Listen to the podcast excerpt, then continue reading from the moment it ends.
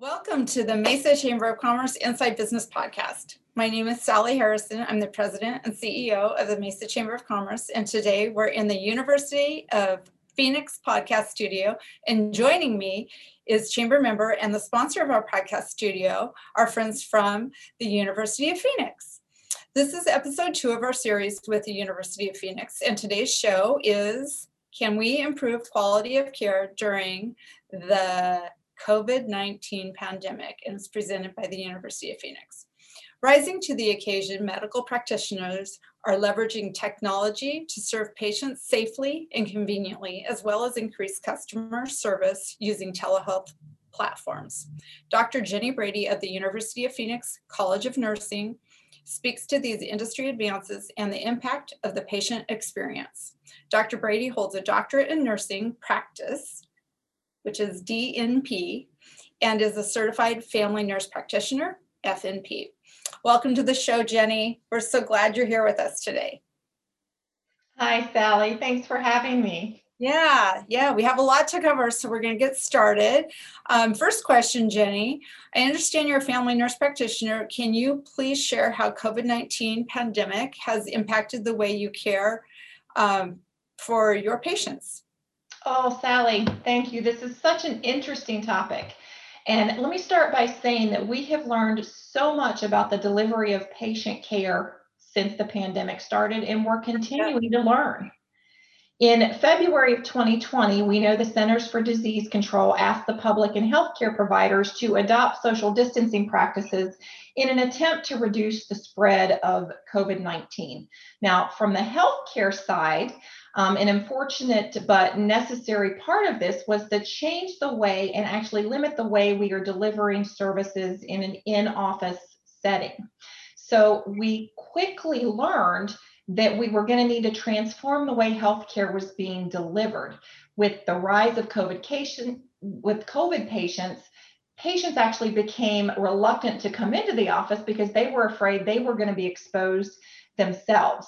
So there was a huge gap there that we needed to fix.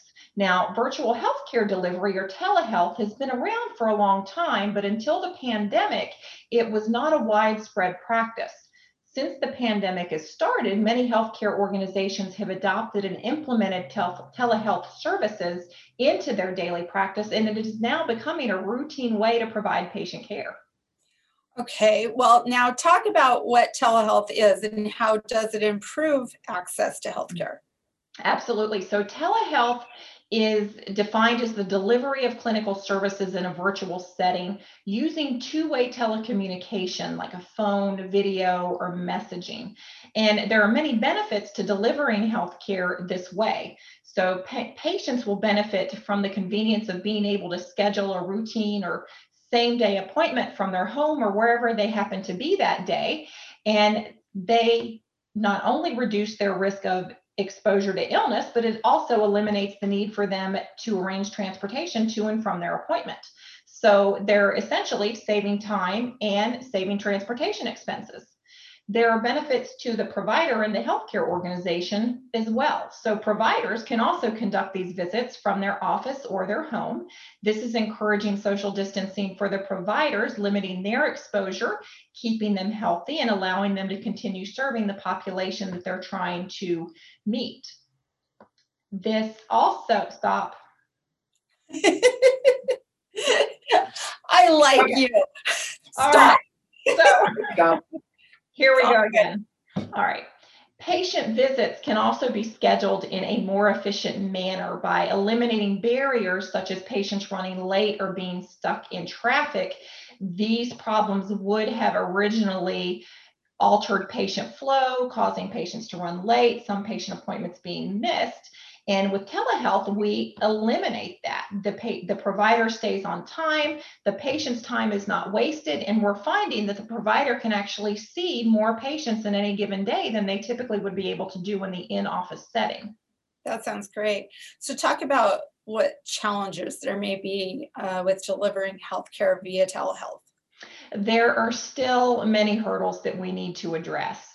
So first, the technology needed to conduct a telehealth visit must be available to both the patient and the provider.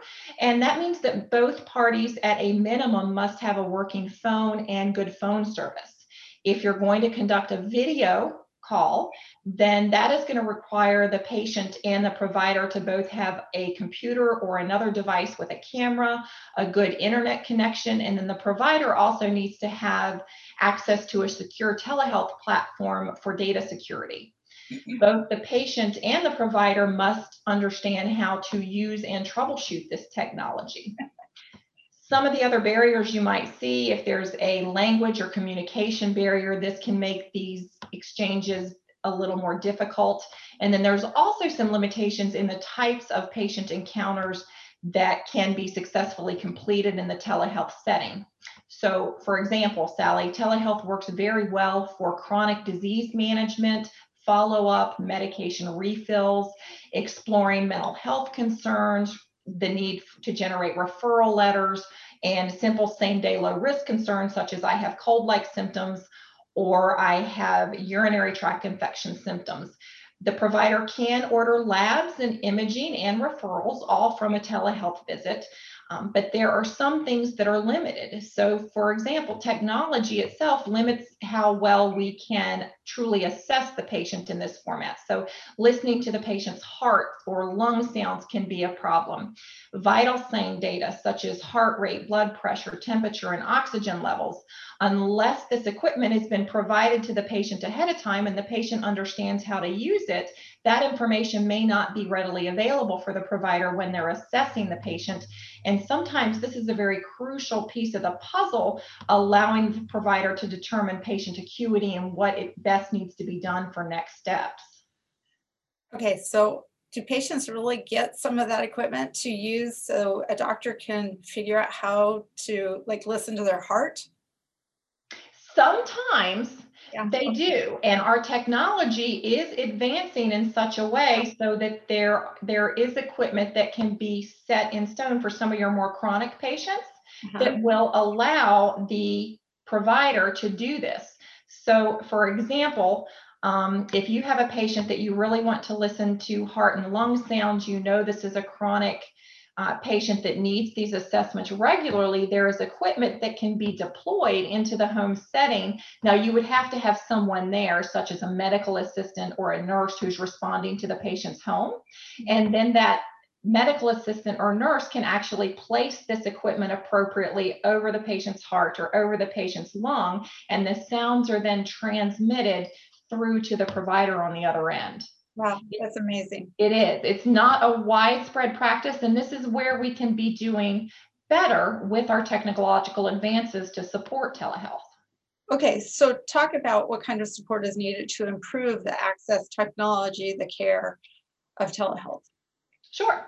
So, like I talked about, we are making incredible advances in the types of technology that are available to help us better assess patients in their home.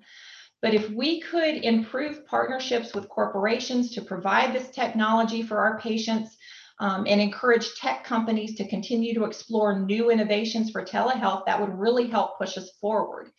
Telehealth, we know, can play an integral role in the planning and response of any municipality during a public health emergency, such as a pandemic like we're seeing. Continued efforts to expand telehealth services offered in federally qualified health centers and rural health clinics should definitely be encouraged.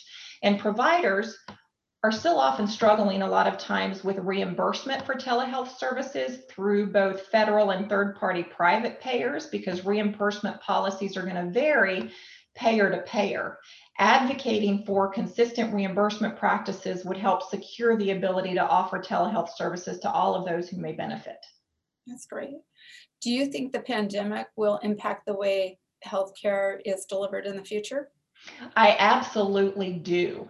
We have developed new protocols and systems for encouraging social distancing, for sterilizing and reusing equipment, and even for expanding our clinical workforce to meet unprecedented patient care demands.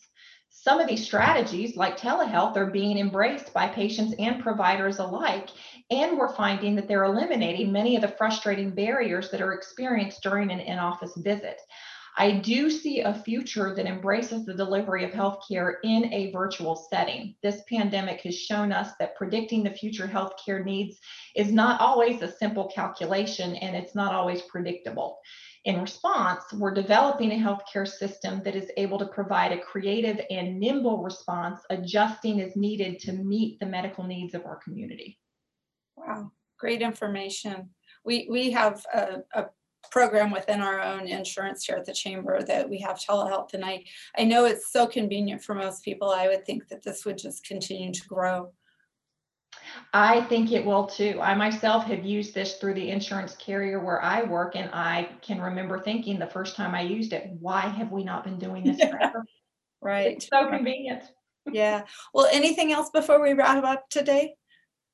I think that's it, unless you have any more questions for me. I think we're good. Jenny, thanks for joining us today on the Insight Business Podcast. You can find all of our episodes of the Insight Business Podcast at iTunes, YouTube, Google Play, or your own favorite podcast website. You can also find them online at mesachamber.org.